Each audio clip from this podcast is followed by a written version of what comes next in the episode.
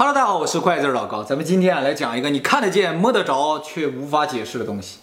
什么？金字塔。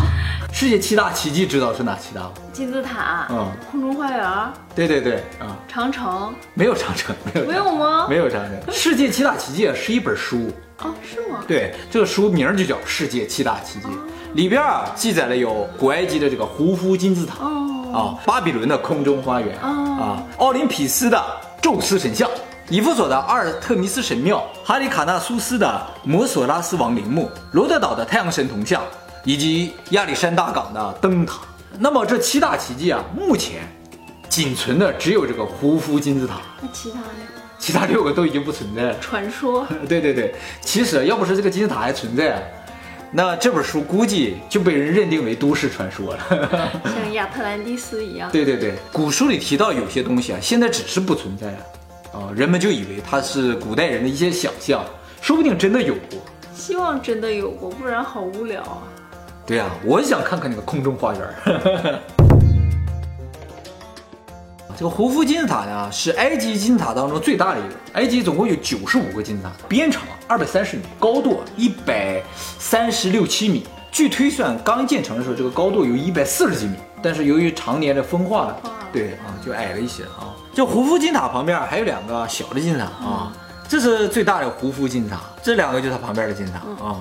据推测啊，这个胡夫金塔是在公元前两千五百六十年建成，大概用了两到三万人盖了二十年才盖成。整个呢都是由石头堆砌而成的，大大小小的石头啊，估计呢有二百三十万块。那么最大的一块呢有六十吨重啊，反正其他平均也有二点五吨重。而且呢，最大的这块六十吨的石头，距离地面五十米。 所以说，古埃及人他把这么大块石头搬上去了啊，相当不可思议了。好，那么接下来呢，就来说这个胡夫金字塔都有哪些不可思议的地方。在古埃及的时候是没有任何机械的，能把两吨多的石头、二百三十万块搭起来，真的是一个不简单的事情，是吧？不是有外星人吗？哦，那有的话还好。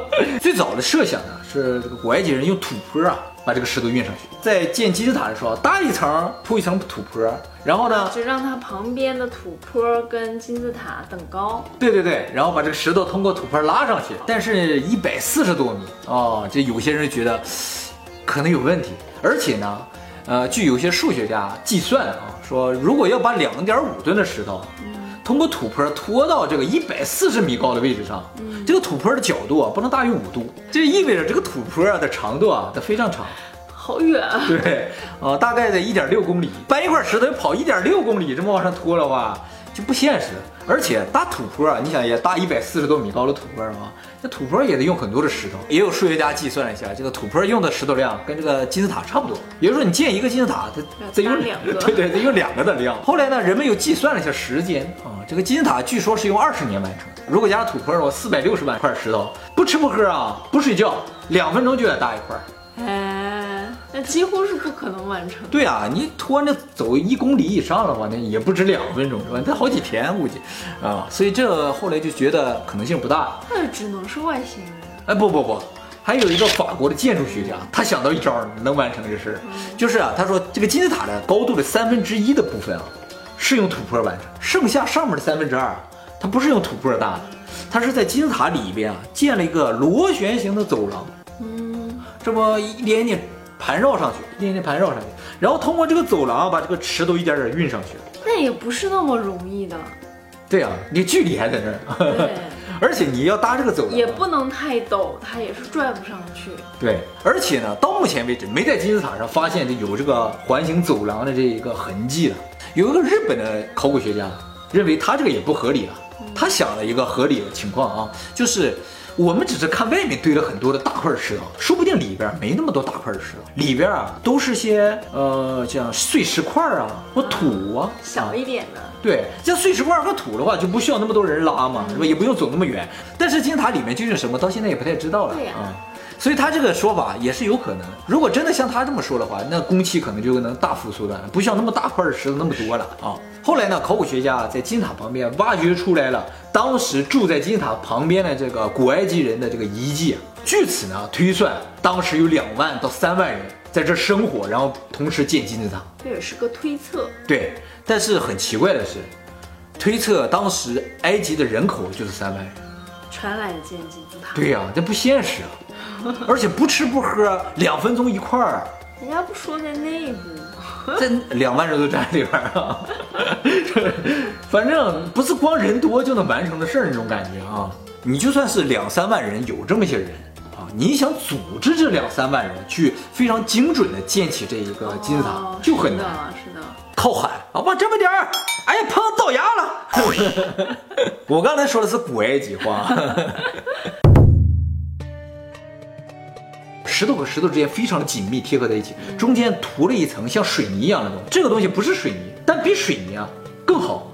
四千多年过去了，石头都风化了，这中间的涂层没有风化，到现在不知道这涂的东西是什么，化验不出来，化验不出来，只有外星人，只有外星人是吧？啊，这个现在金字塔都进到里面去了，里面是有一些房间的。 呃，底下有一个叫女王的房间，上面有个叫王的房间啊。当然了，这个叫女王的房间也好，王的房间也好，不是这个古埃及人说的，嗯、是现代人推测的，推测啊，嗯、给他起了个名字啊。嗯、这个王的房间里边啊，有一个像棺材一样的东西，是用花岗岩做的，非常光滑。但是发现的时候，里边已经没有木乃伊那种棺椁了，什么都没有，空的。这个东西是用花岗岩，就是非常硬的那个岩石做的。 以当时的技术，想打磨成这么光滑，需要十年。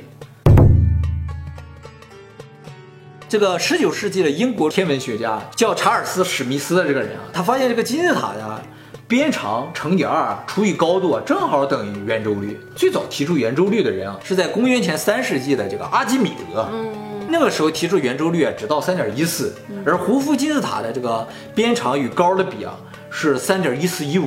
这个胡夫金字塔比阿基米德早两千多年。嗯，难道古埃及人已经知道圆周率了？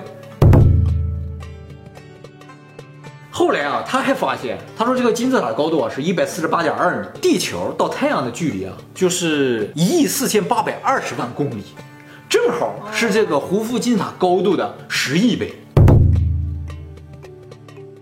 近年来啊，人们发现另一个数字啊，我看了之后我就觉得太神奇了，就是金字塔所在的坐标。哎，我今天特意看了一下谷歌地图啊，这胡夫金字塔的正中间啊，这个坐标啊，就是北纬二十九点九七九二五零，光速是二十九点九七九二四五八，这就相当不可思议了。其实坐标啊，纬度你差零点零一，就差一公里啊，很远。哎，你说它就是巧合的话，我觉得就有点太巧了。外星人。 外星人肯定知道光速了，对不对啊？那就有可能。所以啊，人们就说了，这古埃及人这个天文学知识也好，物理学知识也好，数学知识也好，还有星际关系也好。啊、哦，对啊，那他比现代人牛多了啊。当然了，还有很多学者还是认为这是巧合。这些认为是外星人就说了，你们这些学者真是书呆子，一点都不浪漫。对呀、啊，好无聊。对呀、啊，你们认为什么都是巧合，就是正常的数字，呃，那这个世界还有什么意思啊？是不是啊？我觉得这说的有道理啊，有道理、啊，应该有一点想象力，是吧？啊。 你看这个金字塔正正好好的，就一个四方形摆在这儿，嗯，四个面正好冲向东南西北。它这个北和我们地球的正北就差 零点零五七度。零点零五七度是个什么概念？就是它边长不是二百三十米吗？你这二百三十米啊，只要转三厘米，三厘米，就正好冲向正北。在那个时候没有什么精确的测量仪器啊，他们想找到北啊，只有一个方法，就是看北极星。北极星啊，随着年代的变化。 这个星啊也得变化，在公元前两千多年的时候，那个时候的北极星啊是天龙座的阿尔法星，咱们现在的这个北极星啊是小熊座的阿尔法星。古埃及人啊，他们要想找到正北啊，就得站在这个地方就瞄那个星啊，就是瞄着。科学家在想，他在不借助什么精密仪器的情况下，怎么能找得这么准？后来啊，他们想到一招。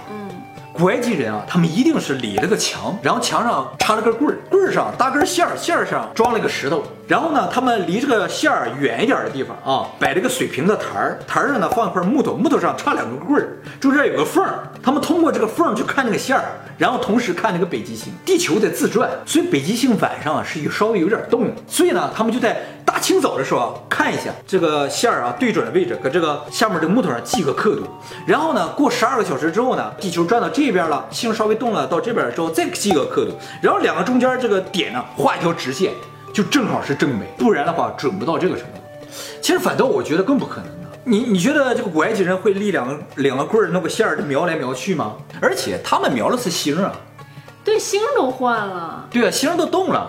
他说这个和正北差这个零点零五七度啊，是和咱们地球的正北差零点零五七度啊，所以这个误差几乎就算没误差。 这么重要的一个建筑，它的设计图没有或者遗失就很奇怪。而且金字塔里面有房间有走廊，就是整个里边人可以走来走去的这种的，这没有设计图是肯定不行的。它有点像是用那个 三D 打印的那种方式，得这么垒起来的嘛，一点点一层一层一层一层这么垒起来。你没有设计图的话，它怎么去指挥啊？这个地方开个口，那个地方开口，才中间能有一个走廊。 好像是在空中指挥的感觉，对，简直就站在月球上看着指挥的感觉，你知道？站在谷歌地图上指挥是吧？也有可能是主动销毁，像登月那些资料。哦，有可能啊，就是以后再不用建金字塔了，所以这种技术也不需要了，所以就销毁了，是吧？但是登月是美国说他们销毁了，但是这个埃及人可没说啊。 他们就真销毁了，而且九十多个金字塔都没有，一个都没有，一个都没有。嗯，而且这个东西谁设计的不知道，还能代代相传呢。这个人指挥了这个，下一个金字塔就不一定是谁指挥了，他还能建成这个样，就很难呢，太厉害了。现在金字塔上的门呢，是盗墓的人挖了坑。我觉得盗墓超刺激。对。 其实后来考古学家进到金字塔里面啊，基本上都没剩什么，就是能搬走的东西好像都没有了。你说考古学家和盗墓的差什么吗？考古学家就是去的晚一点叫考古学家，去的早就叫盗墓。胡夫金字塔是所有金字塔中最大的一个。 这按理来说吧，这胡夫应该是所有法老中最牛的一个了，是不是？但是很奇怪的是，胡夫啊没有留下任何石像、雕像什么的，没有。 只是在一九零三年的时候，发现了一个他的象牙雕刻的七厘米的小象，就七厘米。我说的是高度啊啊！我说的也是高度，是吧？